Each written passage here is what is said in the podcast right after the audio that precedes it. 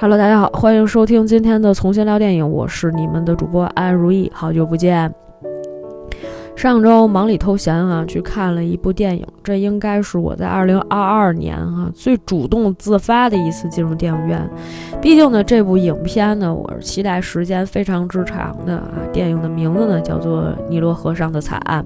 我相信大部分人对这个名字啊一定不会太陌生，毕竟这个是著名的呃侦探小说家阿加莎·克里斯蒂的一部原著小说改编而成的电影。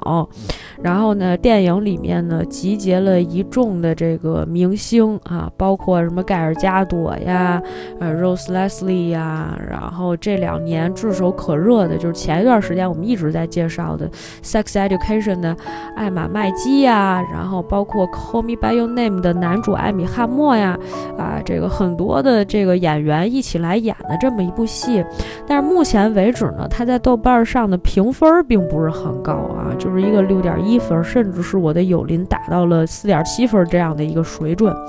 之所以大家对他很失望呢，是因为电影的导演兼主演肯尼斯·布莱安娜啊，这个导演应该算是比较出名了啊，因为他前一段时间也是入围了奥斯卡金像奖的这个最佳导演奖，凭借《贝尔法斯特》啊入围的。呃，这个导演呢，他之前呢就曾经导过一部阿加莎·克里斯蒂的原著小说，相信大家可能也听说过，或者有很多人看过，就是《东方快车谋杀案》。在那部电影里面，其实导演就过分的突出了，就是大侦探。波罗这个角色，呃，他的一些个人上面的角色上面的一个塑造，那可能大多数人，如果你看过一九七八年那一版的，呃，尼罗河上的惨案，大家应该就比较清楚哈，那个是比较相对于大多数人来讲，可能还是比较贴合原著，或者是说大家比较认可的一版。那在那个故事里面，其实啊，波洛的那个角色他并。不是一个，呃，怎么讲呢？就是他没有太多的这个人物的性格呀，或者是说没有太多人物个人线上面的一些东西。他主要还是以这个侦探来串一条线啊。侦探一直是属于一个像隐藏角色或者带观众的视角去看各种在这个电影里面，或者说在这个故事事件里面其他人的一些人物关系哈。但是呢，这一次尼罗河上的惨案之所以 这评分这么惨，就是因为导演给自己的这个角色加了一个非常重要的一个感情线啊，加了一条感情戏啊。前面十分钟我还错过了，迟到了。大家说这加了感情戏啊，加了情感前史啊，这根本就不是呃大侦探波洛原本应该有的一些东西哈。这个咱也不能说不好，但是呢，这个确实是很多的嗯。可以说，演员转导演，呃的一些人的这个成长轨迹上面都会遇到的一个问题啊，就是他们可能会过分于注重自己的角色上面一些塑造，但是添了一些对主线情节没有任何推动作用的一些戏，嗯，这个情节吧，啊，哎，我们就不太去追究了。但是呢，同样的，我们今天呢来介绍另外一部戏啊，这部戏呢可能。呃，同样也有这样的一个问题哈，也可以说是拿这个感情线当做了整个故事的一个卖点。那么今天我们来介绍这部电影呢，是以这种批判性的视角。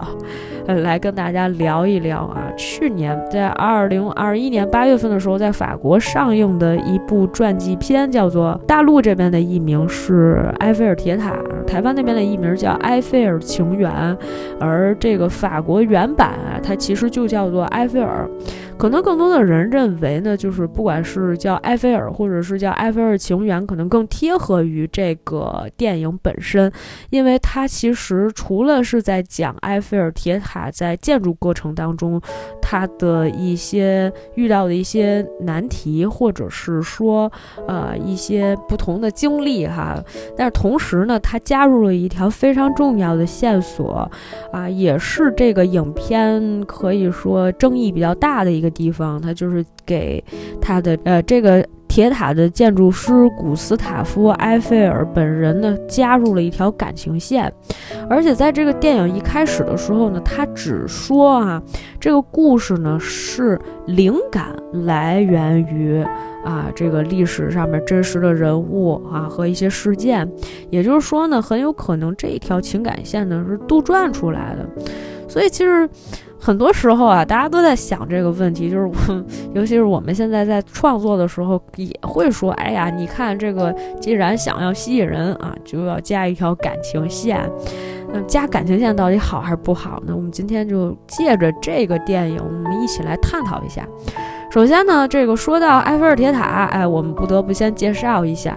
那可能大多数人都知道，嗨，埃菲尔铁塔嘛，是吧？巴黎的一个建筑物，甚至是法国的一个建筑物，啊，在世界都闻名的这么一个建筑物，有谁不了解？但是呢，我就想问一个问题：大家知不知道啊？埃菲尔铁塔成建立于哪一年呢？它到底有多高呢？啊，这个刚才我们就说过了，设计师呢是古斯塔夫·埃菲尔。那么他到底还有一些什么成就呢？哎，我们先来呃以一组数据来说明这个点啊。埃菲尔铁塔呢建成于一八八九年，最初的时候并不叫埃菲尔铁塔，而叫三百米塔。那么大家也就肯定知道了，它呢应该是大概有三百米的这个高度哈。后来呢，是因为它的设计师啊，名叫古斯塔夫·埃菲尔，于是乎呢，这个铁塔就以他的名字命名。埃菲尔铁塔是世界建筑史上的技术杰作，也是世界上最多人付费参观的名胜古迹。本来呢。刚开始的时候呢，这个铁塔是为了世界博览会而建成的一个金属建筑，但是呢，没想到却成为了法国参观人数第二多的文化景点。在二零一一年的时候，约有六百九十八万人参观过啊。哪些成就呢？哈，一九八六年的时候，美国土木工程师协会将该建筑列为国际土木工程历史古迹。一九九一年，埃菲尔铁塔连同巴黎塞纳河沿岸。整座被列入世界遗产，呃，这个是其中的一组数据啊。另外一组数据呢，我们觉得就更加的有意思了哈。这个呢是在电影的结尾的时候列出的一组数据啊。我们来换一下这个叙事风格，我们先给大家说一下。埃菲尔铁塔正好有三百米高，但是呢，同时也有数据说明说这个建筑是三百一十二米高啊。我不知道它这个到底是怎么丈量的。共使用了一万八千零三十八个金属件和二百五十万个铆钉，从地面到顶部有一千六百六十五个台阶。自一八八九年三月三十一日落成以来，它吸引了近三亿名游客，塔形接近于字母 A。这个呢，也是整个故事的一个由来的一个开始啊。为什么这么说呢？因为呃，这个我们后面会说到啊，他确实是给这个建筑师加了一条感情线进去。那我们先在介绍这个故事剧情之前呢，再介绍一段背景哈。在介绍的这个背景呢，是关于建筑师本人的。这个建筑师呢叫古斯塔夫·埃菲尔，出生于法国的蒂荣啊。一开始呢，他本来是要去呃巴黎综合理工学院去求学的，但是呢，因为没有通过这个入学面试，所以后来呢，他去了另外一个学校，叫做巴黎中央工艺制造学院。那么，一八五五年的时候呢，他拿到的是一个跨学工程师的学位。一九五六年啊，这个大学毕业了之后呢，他拿到的第一个主要的工程委托就是法国波尔多的加龙河铁道桥。他使用高压空气来驱动桥墩的技术是当时法国工程界的创举，这也是他终生最佳成就的表彰之一。那么其中呢，还有一件非常有意思的事情是什么呢？哎，这个建筑师啊，他呢，在一八六零年在法国的西南部河上盖起了他的第一座铁桥。在一八六零年的时候，在法国的西南部的一个河上建起了他的第一座铁桥。一八六二年结婚，一八六三年生下了女儿克莱尔。一八七七年，妻子去世后，女儿解代母职，成为他持家与开业的左右手。在呃十九世纪八十年代的前半叶，接管了啊这个纽约自由女神像结构的设计啊，也就是美国自由女神像的设计。但是自由女神像的设计呢，这里面我们要补充一句，它呢做的是底下的那个部分，嗯，它做的并不是说上面那个部分。他当时其实建造的呢是这个自由女神像的这个框架。然后呢，可能也是因为这样的一个基础哈，所以呢，就是说，嗯，他还是比较有这个知名度的。此外呢，他在一八七零年代就在这个什么南美洲的智利啊、玻利维亚还有秘鲁工作。一八七五年的时候，负责布达佩斯的总火车站的建筑。呃，一八八四年啊，事务所工程师。呃，这个叫克麒麟啊，我就就这就音译了啊。呃，画了第一张铁塔的草图啊。起初呢，其实这个埃菲尔呢，并不是很想干这件事儿啊，没有什么兴趣。后来才全力发展设计，并于1884年的秋天参加了这个净图展出。1885年呢，女儿嫁给了他的一个公司里面的一个员工，也就是未来这个铁塔工程的首席工头。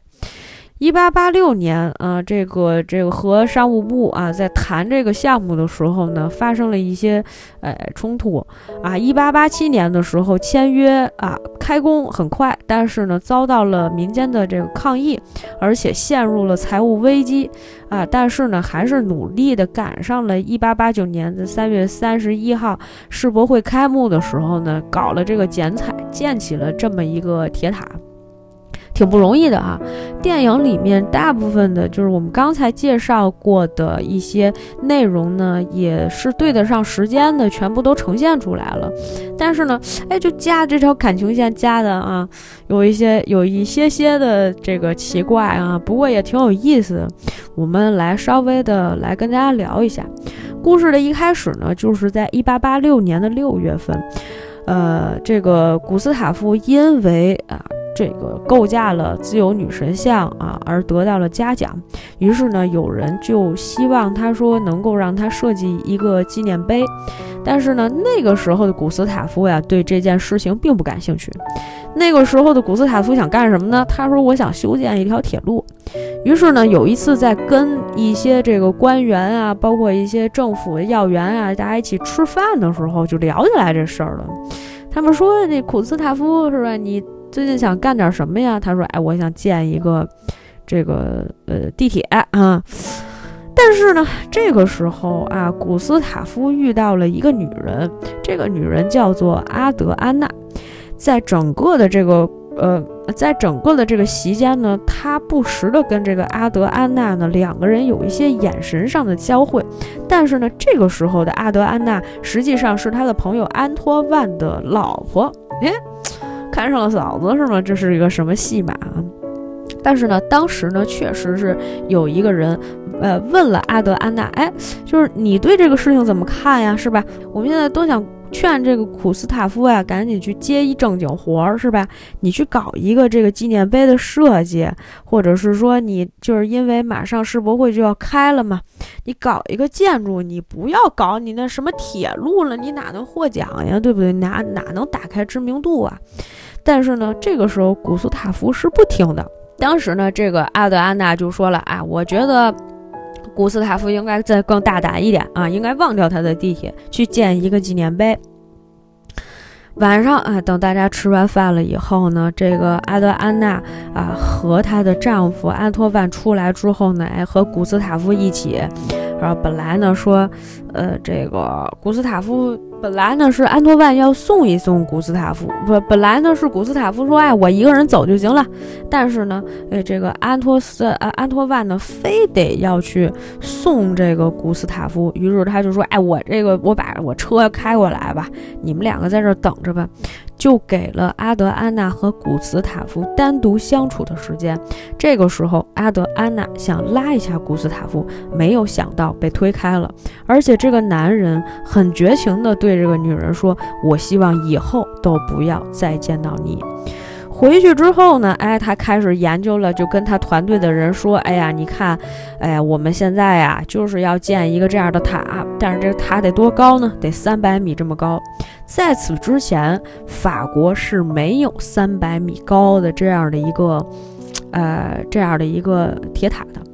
而且呢，就是再给大家介绍一个背景哈，我们这个一边讲这个演绎的故事，我们一边来聊一聊关于这一段的历史啊。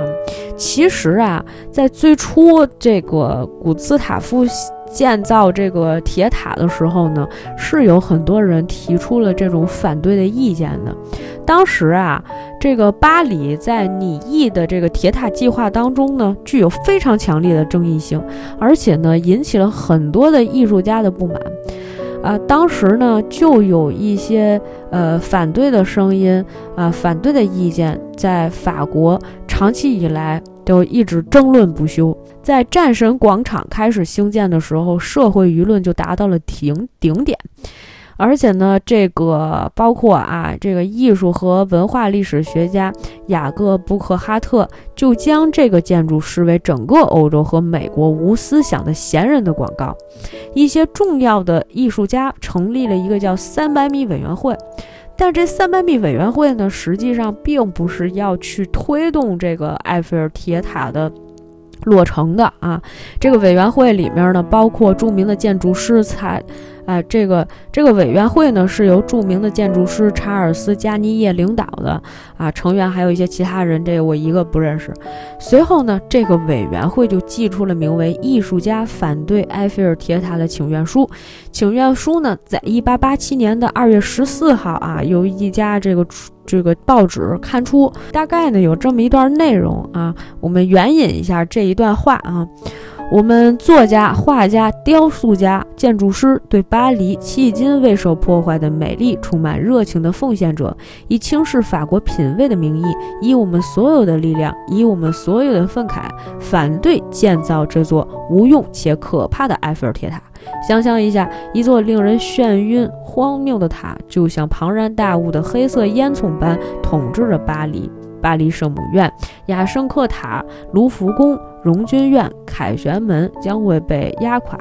我们所有纪念碑将被屈辱，消失在这场可怕的梦中。二十年内，我们将看到可恨的螺栓金属板柱的可恨阴影，像墨水一样延伸。大概意思吧，啊，就是说呀。我们觉得这个东西特别无聊啊！你说你建一个三百米的塔，那特别影响我们整个法国啊，整个巴黎的这个文化气质，嗯，是吧？当它耸立在这个呃什么巴黎圣母院啊、圣雅各塔、卢浮宫、凯旋门这些地方的时候，它显得非常的突兀啊！我们就是不喜欢它，我们就是不想让它建出来。但是呢，哎，还是人家经过各种努力把这个塔建出来了。所以当时啊，其实压力啊还是很大的。虽然在故事的一开始，还是有很多的人去推动这件事情的促成，包括呢，可能也是因为，呃，古斯塔夫，呃，也是因为古斯塔夫他的这个旧情人啊，我们就就就别也别藏着掖着了啊，就是旧情人阿德安娜的这句话。让古斯塔夫重新的开始振作起来，说：“哎，我要建这么一座塔。”然后呢，这个其实啊，古斯塔夫呢，就是，嗯，这个故事，所以当年的这个阿德安娜到底发生了什么事情啊？不，当年的这个古斯塔夫和阿德安娜到底发生了什么事情呢？我们现在打乱啊电影的叙述顺序，来给大家倒一波前史。这个故事呢是由两条时间线组成的啊，两条时间线混接。一段呢是在一八八六年的六月开始，到一八八九年的呃三月啊三十一号，就是这个呃埃菲尔铁塔啊已经建成的这个时间段为一个叙事的时间线。另外一条时间线是从一八六零年开始的，也就是说是在古斯塔夫建造他的第一座。啊，这个铁桥的时候开始的，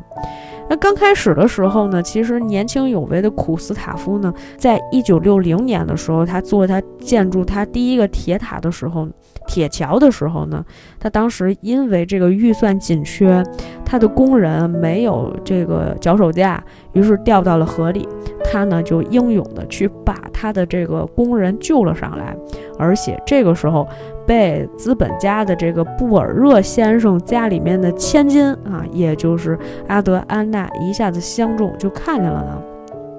当时呢，这个古斯塔夫为了提高他的预算啊，是吧？就说，哎，你看这工人没有脚手架，这个生命是一个，呃，很大的隐患啊。于是乎呢，他就找这个布尔热先生去谈判啊，我要追加一些预算，我为了要更多的木材还有脚手架。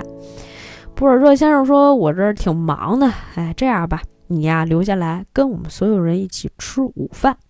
于是呢，他和这个布尔热先生啊，包括呃这个布尔热先生啊，家里面什么妻子啊，一堆亲戚，反正有钱人家吃饭嘛，就是一大桌的人，也包括阿德安娜在场。那么其实有人呢是很喜欢呃古德塔夫当时设计的那个铁塔，也有人呢表示说，哎，这个太土了，太难看了，是吧？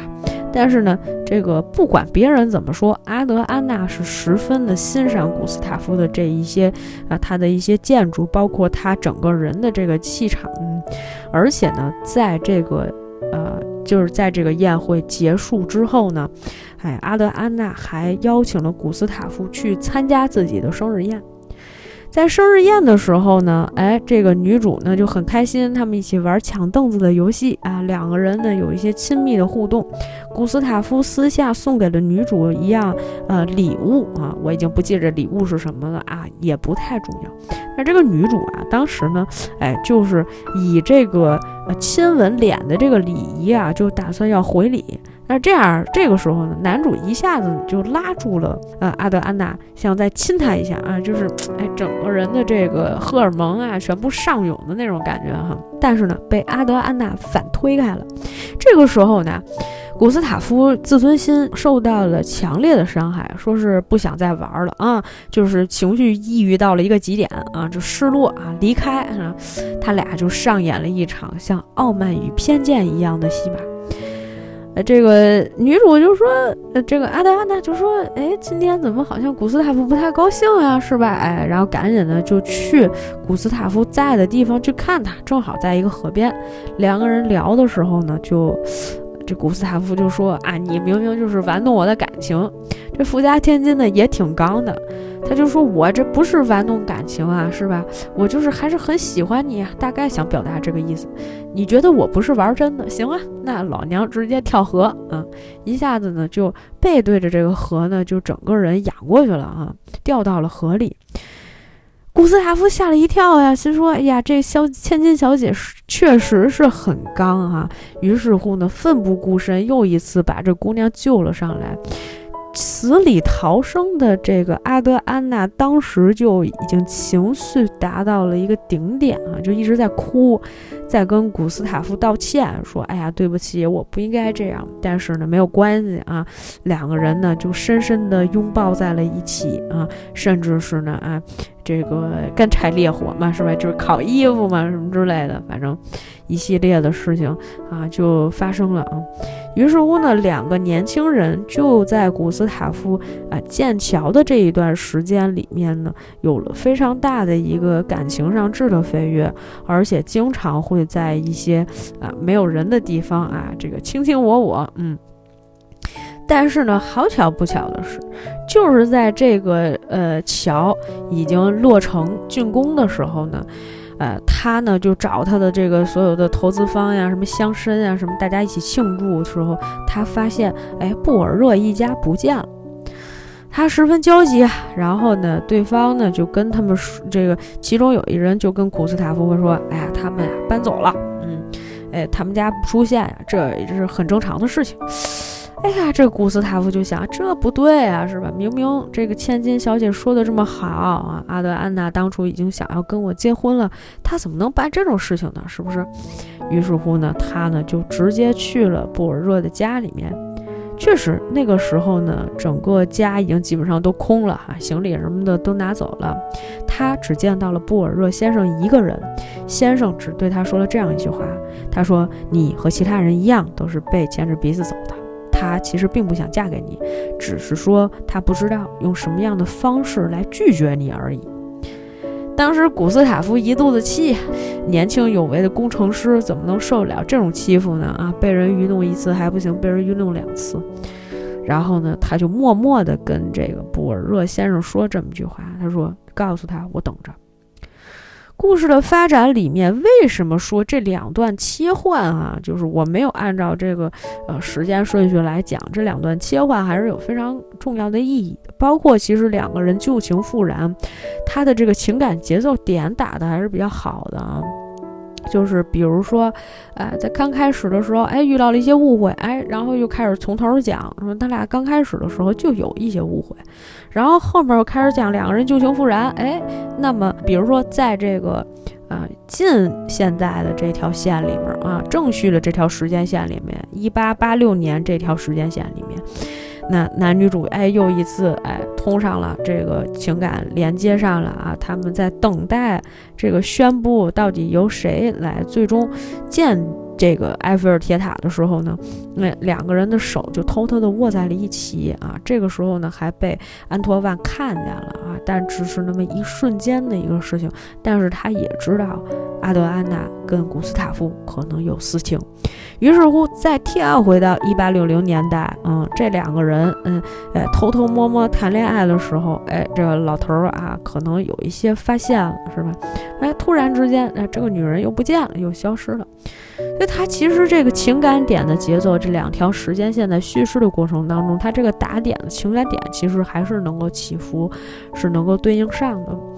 呃，这个到时候大家如果有兴趣看的时候，你会看到它这个情感点起伏是什么样子的。在这里面我就不再做过多的赘述了。我们继续来讲，就是关于在一八六零年前史这条线上面到底发生了什么。当时这个古斯塔夫不是觉得说啊，那现在好了，啊，就是安德安娜，就是阿德安娜抛弃了我，但是他不知道的事情是，其实那个时候呢，是阿德安娜第一开始跟他的父母说，哎，我要去意大利结婚，我已经都想好了，我要嫁给古斯塔夫。但是呢，没有想到的是，啊，阿德安娜的父亲呢，却没有同意他们的婚事。他就说：“你看，我们也不是一类人，我不会同意让你嫁给他的。”呃，但是呢，这个时候呢，呃，阿德安娜其实已经怀了古斯塔夫的孩子。哎呦，这老爷子一下子气得火冒三丈！你给我说的这是什么啊？你你从现在开始，你不许离开这个家。这姑娘呢，确实也是挺刚的啊。当时呢，她就一下子就想爬着这个栅栏啊，想冲出去。嗯，在但是呢，在冲出去的时候，大家知道以前那个铁门啊，它那个铁门上面有一个刺儿，是吧？然后呢，他一下子这个肚子就扎那刺儿里面了，被他爸爸拽了一下腿，就扎那刺儿里面了。那孩子肯定是没有了啊，肯定是没有了。然后呢，就被这个父母啊，可能就给带走了。但是实际上呢，虽然后面的这一段事情呢没有表露出来，但是呢，就是呃，从安托万的叙述角度上来说，其实呢，当年这个呃阿德安娜呢，在呃遇到安托万的时候呢，就整个人已经属于就半条命都没了的状态。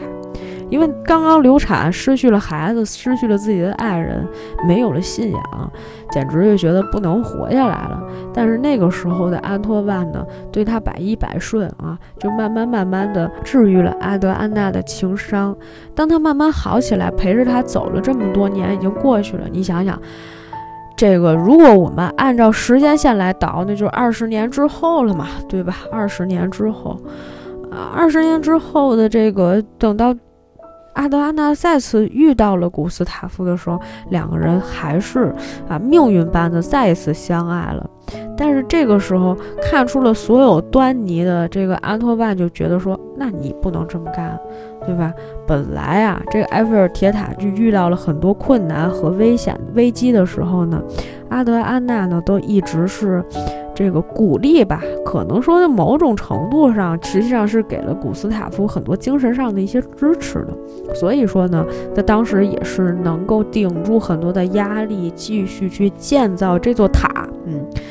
但是呢，哎，好巧不巧的就是，当安德安娜在快要这个这个铁塔正式快要建成的时候，他就说：“哎，那好，那这样吧。”那个我去跟呃安托万去说，我去跟我老公说，那我可能要去这个跟他提离婚了嘛？我觉得他应该会答应的。没有想到安托万没有答应啊，他的意思是，啊，他反向的呢去威胁了阿德安娜。他说你要知道啊，在这个时候，如果说啊古斯塔夫。被爆出了丑闻，那么他将面对的就是说，他可能会倾家荡产啊，而且身败名裂。嗯，这个项目可能也不归他了，他也建不成。然后呢，阿德安娜想了很多，最后呢，是他们三个人啊，这个阿德安娜、古斯塔夫还有呃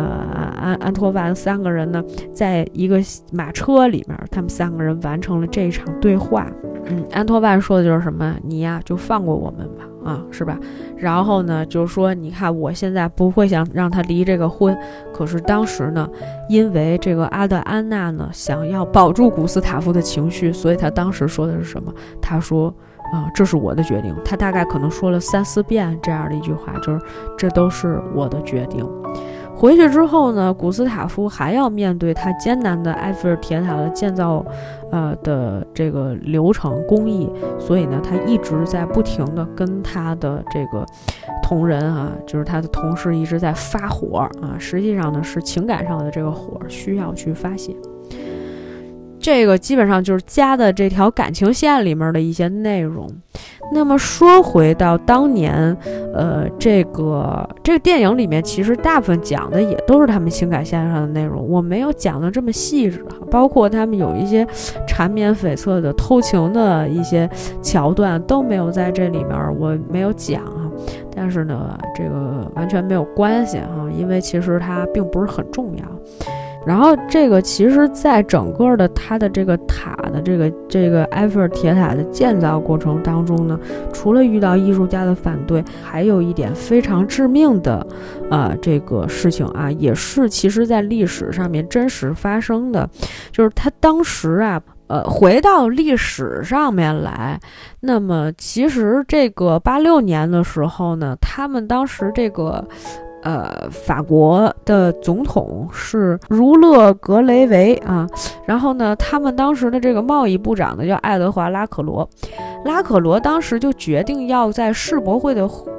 世博会场所是配设配置设计一个中轴线的建筑物啊，并且呢进行了这个竞标，然后最后呢，在一百个申请者当中呢，选出了这个埃菲尔塔式的这个构想和呃。结构塔式结构的想法，而且呢进行了一轮争论，但是最后呢，在给他的这个钱的时候，只给了他一百五十万法郎的资金，预期的资金本来是六百五十万，所以呢，就最后审核结果就是什么呢？虽然这个项目就是给你做，但是呢，你要六百五十万的预算，对不起，我给不了，我只能给一百五。但是呢，就是，呃，这个阿斯塔夫呢，当时呢也是面临着巨大的压力。最后他说的是什么？他说我会完成项目，哪怕我一生负债。他在这个跟他的这个财务呃总监聊这个事儿的时候啊，最后结果就是老子一定要把这个项目做成。那个时候还面临到工人罢工啊，因为这工资拖欠给不上了嘛。于是乎呢，他就。呃，这个电影里面呈现出来的就是什么呢？工人大罢工的时候，他跑到了这个工地上，跟大家说：“你们现在的薪资可以加倍，但是呢，你们要两个月的工期，我们可能要在两周的时间完成。包括高空作业的时候，虽然有非常大的危险，这里面呢，就除了我们刚才加到了一些这个说到的这个感情戏的戏份以外呢，终于啊，在结尾的时候啊，有了一部分正正题啊，正经事儿，就是高空作业。这个危险啊，这些东西，嗯，就是就是工人们在高空作业的时候呢，古斯塔夫呢也一直陪着大家，然后呢把一个艰难的一个任务呢就此完成，将埃菲尔铁塔一层一层又一层建了起来。而且呢，就是在这个一八八九年的三月三十一号这一天啊，举行了这个剪彩仪式。但是呢，我们刚才也在这个呃开篇的时候呢，曾经讲过，它大约呢是在五月份的时候才开放了这个啊游客的观光啊，才向公众开放。当时啊，一八八九年的五月六号啊，呃，是巴黎世界博览会开幕后的九天，埃菲尔铁塔才向公众开放。尽管当时电梯还没有完工，但这座塔却在公众获得了立竿见影的成功。在五月二十四号给鲁道夫·菲尔绍的一封信中，海因里希·施利曼在铁塔正式开幕后获得了攀登的机会，称该结构是工程能力的奇迹，没有它，巴黎进行世界博览会会毫无吸引力。尽管人们欣喜若狂地称赞铁塔是法国展现国力强盛的典范，但无情的批评仍然存在。无论如何，据法国哲学家、作家和文学评论家罗兰·巴特所道，铁塔极大地激发了时代精神，使人们对此产生了巨大的吸引力。然后呢，就是在这个电影结尾的时候，因为这个古斯塔夫呀曾经画过一个埃菲尔铁塔的这个图嘛，然后他这个图旁边补上了这个阿德安娜的名字，因为阿德安娜的开头不是 A 开头嘛？哎，再补上她的名字，所以在我们第一开始的时候说到，呃，这个电影结尾时候有几行字幕啊，其中有一个字是塔形接近于字母 A。哎呦，这就是因为塔形接近字母 A 而引发的一场爱情故事哈。所以其实整场下来，里面就是关于建造铁塔的部分，呃，到底有多艰难啊？有很多反对的意见或者反对的声音，并不是这条线里面这条故事里面的主线。故事里面的主线完全落到了古斯塔夫和阿德安娜之前的这个之间的这段爱情故事。所以啊，这个电影啊，现在评分六点三，竟然还是比这个尼罗河上的惨案评分高一。点哈，原因是因为他现在这个权重有问题。目前呢，现在真正看过这个电影的人只有一百二十二个，所以呢，就是你没看过啊，我看过啊，就是只能跟大家说，确实是有非常多的一些问题，甚至是说啊，很多人基于历史史实是非常不能认可啊，在这样的一个嗯，基本上就是建造铁塔的过程，包括前期这个男主在一八六零。年，古斯塔夫在建造他的第一座铁桥的时候，这些历史事件，包括他的女儿嫁给了一个工头，这些在电影里面都有展现，也是。比较符合于他本人的，呃，这个真实的一些情况的，只是说这阿德安娜这条线呢，纯纯的就是加出来的，而且阿德安娜的整个的这个的这一条情感线，成为了推动古斯塔夫建造埃菲尔铁塔的一个非常重要的一个强有力的一个动机。这一点上呢，是可能让很多人不太舒服的一个地儿，因为实际上呀，就是大部分的时候，我们也知道，不管是这个工程师也好，还是艺术家也好。啊，可能艺术家受这个情感上面的一些推动力啊，会更大一些，包括他们的呃，这个在创作的时候遇到了一些什么样的际遇，对于他们来说是非常重要的。但是呢，对于一个这个工程师来说，他是有非常多的这种情怀啊，包括他的一些创作力，包括他的一些理念需要去推动。那其实作为一个比较严谨的这么一个学术上面的，或者是说。呃，算是这个造诣方面的一些展现，并不应该是以个人的情感来去推动的。所以呢，也有人在这里面说到的一个是什么呢？就是有一个有一个网友在豆瓣上说，就问男主不跟女主滚床单，耽误你建塔吗？这个吐槽是非常非常致命性的哈。所以就是埃菲尔铁塔作为一个呃能够呃可以说是享誉全球的这么一个呃艺术艺术建筑啊，呃是不是要加这么一个情感线呢？它其实是某种程度上呢是有失偏颇的啊，呃就是介于我们对于这样的一个戏啊出现了如此大的这个。不良的这种评价哈，我就不得不打开我的这个